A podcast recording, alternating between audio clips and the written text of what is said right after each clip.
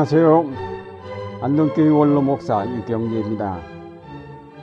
우리는 지금까지 주님의 기도 첫째 부분을 살펴보았습니다. 이 첫째 부분은 하나님과 하나님 나라에 관한 기도였습니다. 그러나 이제 둘째 부분에서는 인간의 문제들을 위한 기도가 다루어집니다. 삶의 필수적인 밥과 공동체의 친교 관계를 분열시킨 죄에 대한 용서, 유혹에 대항하는 힘, 그리고 악으로부터의 구원을 기도하게 하셨습니다. 주님의 기도는 하늘과 땅의 문제가 다 포함되어 있습니다. 영적인 삶과 물질적인 삶을 함께 기도하게 하셨습니다. 하나님에 대한 수직적 관심과 인간에 대한 수평적 관심을 함께 기도하도록 예수님은 제자들에게 가르치셨습니다. 이것은 하나님의 아들이 육신을 입어 이 땅에 오신 성육신 사건 속에서 이미 나타난 하늘과 땅, 정신과 물질, 인간과 신의 연합됨을 그대로 반영하는 기도입니다. 오늘은 일용할 양식을 위한 기도를 생각해 보려고 합니다. 이 기도는 밥을 위한 기도입니다. 밥은 우리의 생존을 가능하게 해주는 가장 기본적인 양식입니다. 밥은 생명의 양식입니다. 생명은 밥보다 중요하지만 어떤 순간에도 밥 없이는 지탱될 수 없습니다. 인간이 아무리 만물의 영장이라 할지라도 하루 세 끼 밥을 먹지 않고는 영장으로서의 그 품위를 유지할 수 없습니다. 인간의 생각하는 힘이나 혹은 모든 영적 활동도 기본적으로 밥을 먹지 않고는 이루어질 수 없습니다. 주님의 기도 둘째 부분에서 어떤 다른 기도보다 먼저 밥을 달라고 기도하게 하신 것은 밥의 문제가 해결됨 없이는 용서도 유혹에서 벗어남도 악에 대항하는 것도 모두 의미가 없기 때문입니다. 하나님께서 이스라엘 자손을 이집트에서 구출하여 광야를 지나게 하실 때 제일 먼저 해결하신 것이 매일 만나를 먹게 하심으로 그들의 배를 채워주신 일입니다. 그 다음에 율법도 주시고 성막도 짓게 하심으로 거룩한 백성이 되게 하셨습니다. 하나님은 인간의 굶주림에 대해 관심을 가지시고 그 굶주린 배를 채워주시는 일을 뒤로 미루지 아니하십니다. 이렇게 중요한 밥이지만 그러나 밥만으로는 인간의 모든 문제가 해결되는 것은 아닙니다. 밥은 더 높은 영적인 삶을 위한 도구입니다. 하나님은 우리를 이렇게 영적인 인간으로 끌어올리시려고 우리의 밥의 문제를 먼저 해결해 주십니다.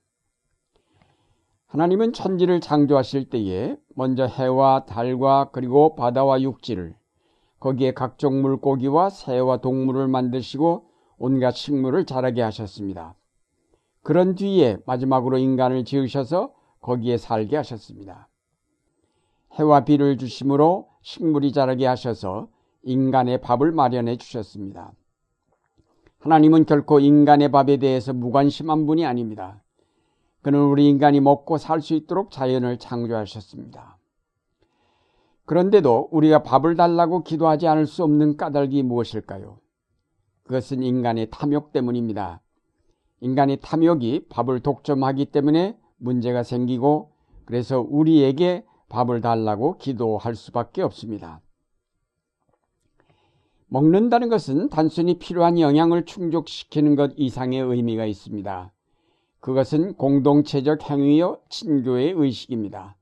밥상이야말로 우리 인간이 공동체적 존재임을 가장 잘 의식할 수 있는 자리입니다.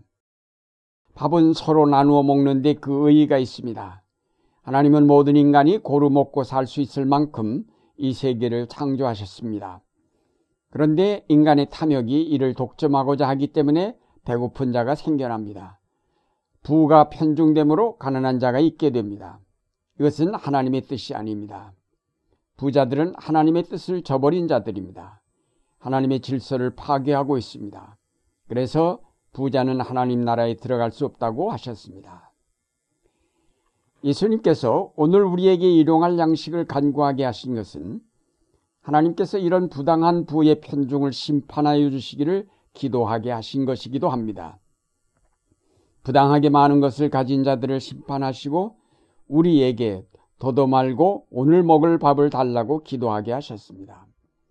온 세계에 굶주린 사람들 없이 고루 밥을 먹을 수 있을 때에 하나님 나라가 이루어질 것입니다. 주님의 기도는 바로 이를 간구하게 하셨습니다. 따라서 이런 기도를 드린 우리는 오늘 전 세계에서 일어나고 있는 부당한 착취에 대해서 관심을 가지고 함께 기도해야 할 것입니다. 아프리카의 굶주림과 세계 여러 곳에서 일어나고 있는 억압과 착취로 이루어진 정치에 대해서 관심을 가져야 합니다. 우리 사회의 온갖 부당한 착취에 대해서 항거하고 국민에게 마땅히 돌아가야 할 몫을 정당하게 돌리도록 촉구해야 할 것입니다. 우리 모두에게 일용할 양식이 배분되기를 위하여 기도한다는 것은 바로 이런 사회의 부정의에 대해서 항거하는 일이기도 합니다. 다음으로 우리가 생각할 것은 일용할 양식의 의미입니다. 이에 해당하는 히라보를 살펴보면 대체로 세 가지 의미가 있습니다. 첫째로 바로 오늘 필요한 양식, 둘째로 내일을 위한 우리 양식, 셋째로 삶의 필수적인 양식이 그것입니다. 그러나 이 세 가지는 서로 밀접하게 연관되어 있습니다. 이 기도가 가르치는 것은 그날그날의 양식을 간구하라는 것이지 부와 안락한 생활을 기도하라는 것이 아닙니다. 일용할 양식이란 곧 기본적인 필수품을 뜻합니다. 하나님의 나라를 바라보며 영적인 삶을 추구하는 사람들에게는 하루를 살 수 있는 필수품만 있으면 족한 것입니다. 그 이상을 요구할 까닭이 없습니다. 일용할 양식을 주시고 라는 기도는 우리의 탐욕을 절제시키며 우리로 더 높은 하나님의 나라를 기도하게 하시는 것입니다. 그런 의미에서 일용할 양식은 오늘의 양식만이 아닌 미래의 양식을 뜻하기도 합니다. 하나님 나라의 식탁에는 참다운 본질적인 양식이 차려져 있을 것입니다. 하나님 나라에서의 미래의 양식이 오늘 우리에게 일용할 양식을 주옵소서라는 기도 속에 포함되어 있는 우리의 목표입니다. 사실 아무리 먹어도 결국 약하여질 수밖에 없는 우리의 육체를 보면서 우리는 썩지 아니할 양식을 생각하게 되고 이를 위해 기도하지 않을 수 없습니다. 예수님은 썩을 양식을 위하여 일하지 말고 영생하도록 있는 양식을 위하여 하라고 하셨습니다. 우리의 기도는 이 땅의 양식과 함께 영적인 양식, 미래의 양식을 속히 우리에게 주시기를 기도하는 것입니다. 그런데 이 미래의 양식은 바로 예수님 자신이기도 합니다. 예수님은 자신을 생명의 떡이라고 하셨습니다. 일용할 양식을 달라는 기도는 바로 생명의 떡이신 예수님과의 깊은 교제를 통하여 참다운 삶을 얻게 해달라는 기도이기도 합니다. 이 기도는 또한 노동의 중요성도 결코 간과하지 않습니다. 밥상에 밥을 올리는 것은 인간의 노동으로 말미암습니다. 일자리를 주시고 일할 수 있는 힘과 건강도 주시기를 기도하는 것입니다. 예수님께서 이렇게 기도하게 하신 것은 이를 위하여 또한 일하라고 하신 것입니다. 그러나 인간의 노동이 밥을 만들어내는 전부는 아닙니다. 하나님께서 주시지 아니하면 아무리 인간이 애를 써도 얻을 수는 없습니다. 그래서 하나님께 일용할 양식을 강구하게 하신 것입니다. 자기의 힘과 건강만으로 모든 것을 얻는다는 인간의 교만을 버리게 하시고 하나님만이 일용할 양식을 주시는 분임을 겸손하게 받아들이도록 가르치신 것입니다. 사랑하는 여러분, 밥은 거룩한 것입니다. 밥이 거룩한 것은 그것이 신성한 생명과 연결되어 있기 때문입니다. 그뿐만 아니라 밥은 미래의 하늘나라에서의 하나님과 함께하는 잔치에서 모든 의인이 궁극적으로 재결합될 것의 상징이기도 합니다. 그리고 또한 그것은 생명의 떡, 우리를 영원한 생명으로 이끄신 예수님의 심오한 상징이기도 합니다. 밥은 그래서 거룩한 것입니다.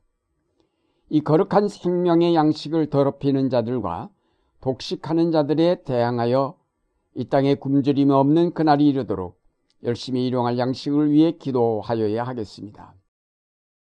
모든 인류가 하나의 밥상 공동체임을 기억하면서 굶주린 자들이 없는 하나님 나라가 이루어지기를 위해서 기도하시는 여러분의 생활이 되시기를 바랍니다.